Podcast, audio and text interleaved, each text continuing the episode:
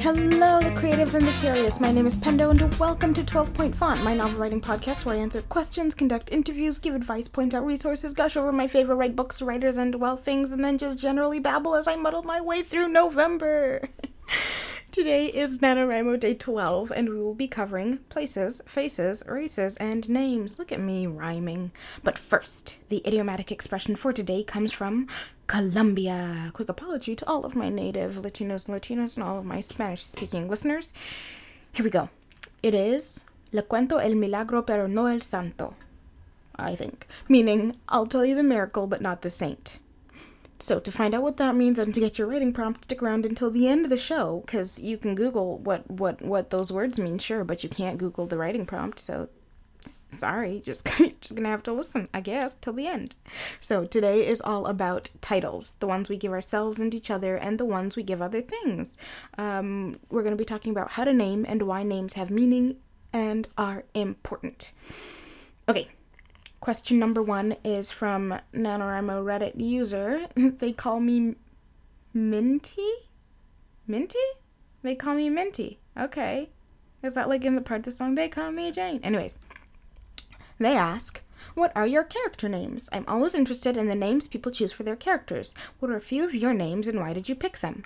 Um, how I choose my character names? Well, there are a couple of ways you can do this. So the first is I ask myself what function does the character fill in my story? If they're a provider, if they're the mo- emotional center, if maybe they're the leader, or if they're the tank, um, then I'll pick a name that may have symbolic um, meaning to their role. Like I think I had a character who was meant to be the tank, but was also like just like a beautiful person and like complex and strong. So I named him Gideon because it means destroyer and it has a biblical backing and is a Hebrew name. So my character uh, then became North African because that's where a lot of the Bible happened, just historically speaking, in North Africa. And that helped me form his backstory and his character traits. And so that's how I picked that name. I don't I don't think I ever did anything with that story, but anyways, but that's how I picked the name. Um, another way you can pick a name is based off of your character's personality. Um, for example, if your if your character is like a delicate person, then maybe the name Daisy. Like if they have a fragile sense of self, like think Great Gatsby, right? Or maybe you want a character that's kind of a contradiction of themselves, then maybe pick a name that embodies that idea. So, like if you have a, a large, imposing hulk of a character, some delicate, gentle name like Clementine. Or if you have like a tiny wisp of a person, name them Brutus, you know? Um, the other way you could do it is you could name a character after a historical or common figure that they represent or that their story might be in line with. For example, if your character is a hopeless romantic, you could name them Romeo, or if you have a plotting character or someone who does something illegal, you could name them Nixon. And yes, those, wow, those are really on the nose, but I am not trying to be subtle with these examples, it's just examples. Um, of course, the fourth way you could do it is the J.K. Rowling method though I am sure many incredible writers have done this before. She is obviously the most famous example. Um, you could invent a name out of the things your character represents, their reputation, or the things that represent your character. And yes, the first one and the third one are two different things. Um, the prime example in Rowling's writing uh, is Voldemort. His name, broken down in French, is Vol, the first syllable, which translates to fear, de, which is the French word for of, and mort, which means death. So Voldemort literally stands for fear of death, and if you have read the novels or watched the movies, you understand why this is just fitting for this character. And you can do this with anything. Just find a root, or maybe translate a word um, into a dead language, uh, or you could transform it a little bit. Like if you want to name a character pretty and don't want to use Belle, maybe find the word for beauty in Latin and, and tweak it a little bit so that it has a nicer mouthfeel for a name. And the final way I will give you just before we move on uh, is picking a name maybe based on the ethnicity of the character or using the ethnicity of your character to to narrow down your naming options. For example, if your character is I don't know a, a Japanese boy who is the oldest child in his family, maybe you would research uh, Japanese names meaning oldest or firstborn. Or if he's a gentle person, you could look up Japanese names meaning gentle. Or for example, if your character is from Rwanda and she's I don't know a working mother who runs her own business and just is a boss, you could look up a Kinyarwandan or a Swahili name that means hard work or provide or something. Uh, just a public service announcement. Um, they also speak French and English uh, very commonly in Rwanda, but I don't think four language is would be great for narrowing down your naming options. So, um, there are some naming options you can use. Fun fact about me, which is rare naming a character is one of the things I can't not plan. Ooh, double negative. Yeah, I can pants some things, um, but a name will keep me up at night. It's it's an identity, and words have power, and names are important. And if we did not believe that, we would not be storytellers. Uh, speaking of the importance of names, oh, segue. Oh, I'm so sorry for that. Um, my book recommendation for today is The Name of the Wind. It is a Patrick Rothfuss book, and I think I might have recommended it before, but if not, I am recommending it again.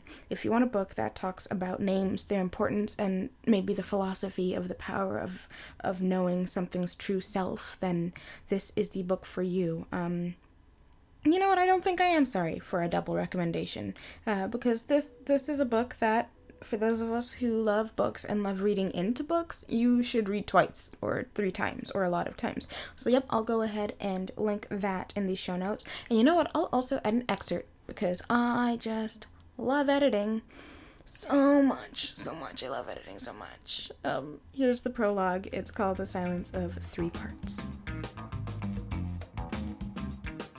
A silence of three parts. It was night again. The Waystone Inn lay in silence, and it was a silence of three parts. The most obvious part was a hollow, echoing quiet made by things that were lacking. If there had been a wind, it would have sighed through the trees, set the inn sign creaking on its hooks, and brushed the silence down the road like trailing autumn leaves. If there had been a crowd, even a handful of men inside the inn, they would have filled the silence with conversation and laughter, the clatter and clamor one expects from a drinking house during the dark hours of night. If there had been music, but no, of course, there was no music. In fact, there were none of these things, and so the silence remained. Time for cool question number two. This is from Reddit NaNoWriMo user. hey, hey, I think it's our first repeat, like, question asker, our first repeat user. Welcome, welcome back. Um, this is user PM underscore me underscore steam underscore codes underscore underscore. Well, yeah, well, yeah, welcome back. Um, they ask, do you have a name for your story yet? I'm curious to see if anyone else has a name yet, since a lot of authors tend to wait until later in a book's production to name it. I have a name since the idea of mine has been floating around in my head for a while. It's called The Vulture, cool name, since in the setting there's a profession known as vulture. Cool. They basically search for caravans that don't make their way across the Great Desert, ransack what they had, and resell it. Probably should have mentioned that the protagonist is one of these vultures. That's actually quite an interesting premise. Um, yeah, cool name. So, book titles. I honestly don't know what to tell you. Um, unlike names, these ones are something that just kind of show up one day in my mind. I mean, sometimes you'll start with it, other times it'll come to you somewhere in the revision process. I think the main thing, though, is that you know that you don't have to have it down now. Like, you don't you don't have to know your title until like even after your second draft. In fact, I think a title is something that a good editor could probably help you out with at some point down the line if you're really, really stuck. Yeah, I don't know. So, uh, if you don't have a title, I guess have no fear. You don't got it now, you don't got it, and that is fine. Do not let it eat up your brain space. You need every last cell to try and help you maintain sanity and finish that novel. If you want some better advice, here is a little trailer for Jenna Moreci. Moretti? Sure her video that seems to have helped a lot of people when naming their book. So if you're really stuck, go give her some time. Uh, sorry for the kind of non answer, I guess. Uh, here she is. So today I'm covering one of those requested topics, and that is book titles. Alright then, you wrote a book, now you gotta name it. Here's how to do it. The thing about book titles is they either come super easily or they're a pain in the ass to figure out. If you're dealing with the first situation, then congratulations!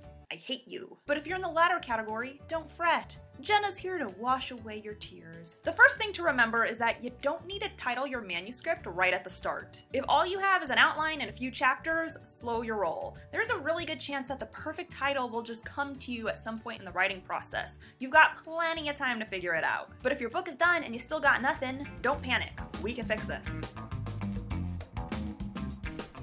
Cool. All right, time for our final question of this podcast. This is from Reddit NaNoWriMo user Mini Dippa. It's not a question per se. I'll just I'll just read it and then we'll move along. They say, "Help me name my fictional town." There was um an exclamation mark. Modern day, real world setting. The town is set in Washington state, not DC, obviously, uh, northeast of Seattle. It's a pretty small town that attaches to a small lake. I was initially working with the title Lakewood until I realized that there is already a town in Washington called Lakewood. Any ideas would be appreciated. Well, Mini Dippa, I've got some ideas for you and for, I guess, anybody else who is trying to name a fictional place. All right, let's break down how things are named first. We have geography that's based off of historical figures, landmarks, and geographical features as just three of some of the biggest ways to name things. For example, say a town had a lot of maple trees and was known for its uh, incredible small little maple woodlands or maple orchards.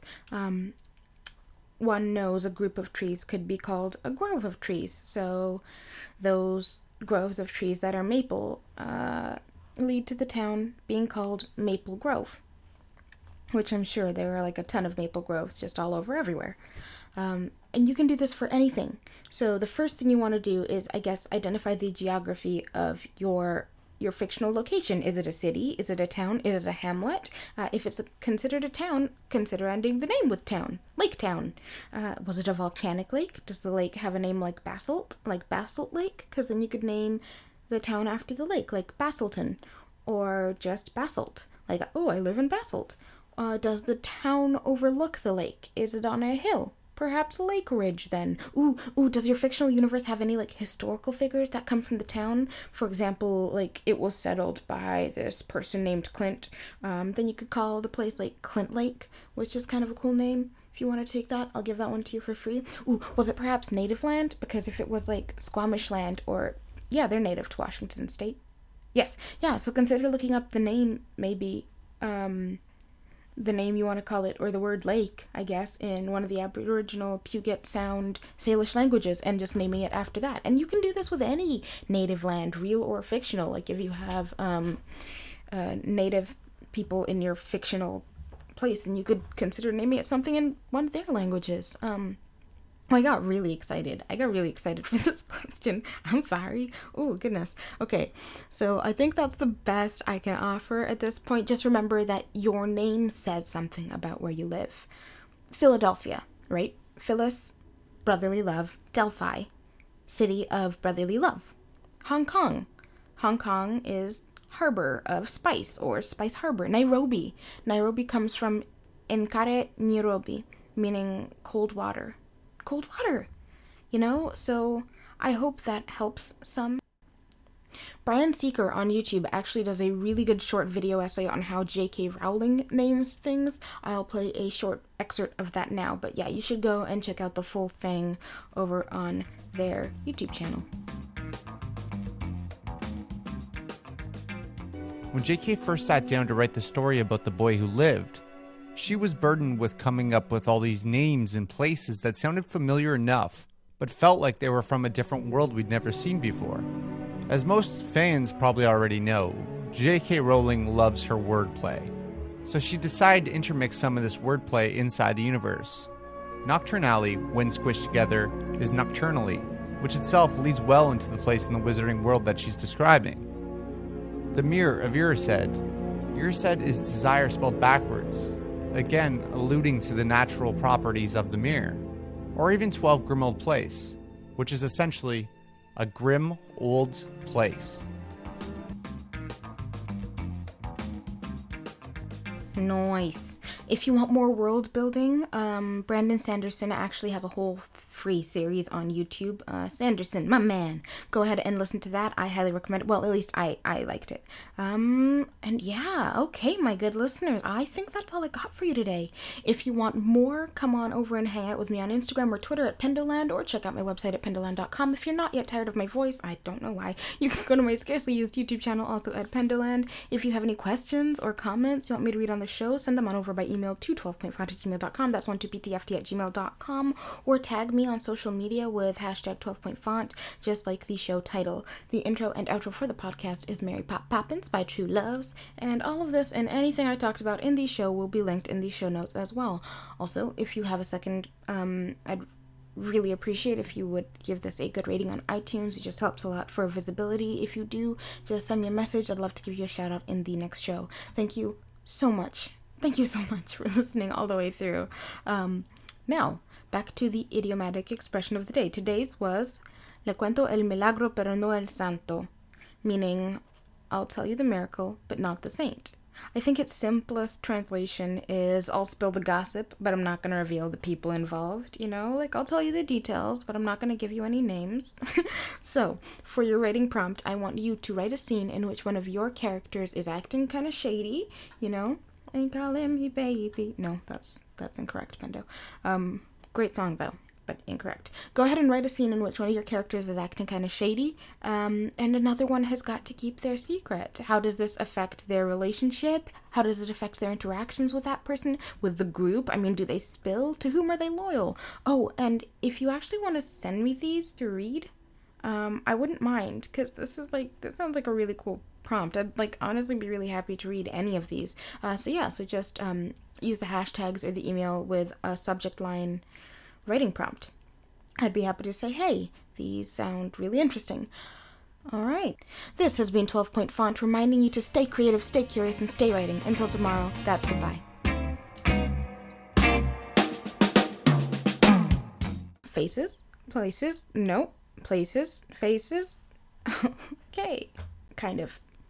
In line when, in when, in line when. Repeat user. User? Asker. Asker? User. If you want some better advice, here is a little trainer, trainer, trainer, trailer. Landmarks and geogra- geographical features. Why did I say it so weird?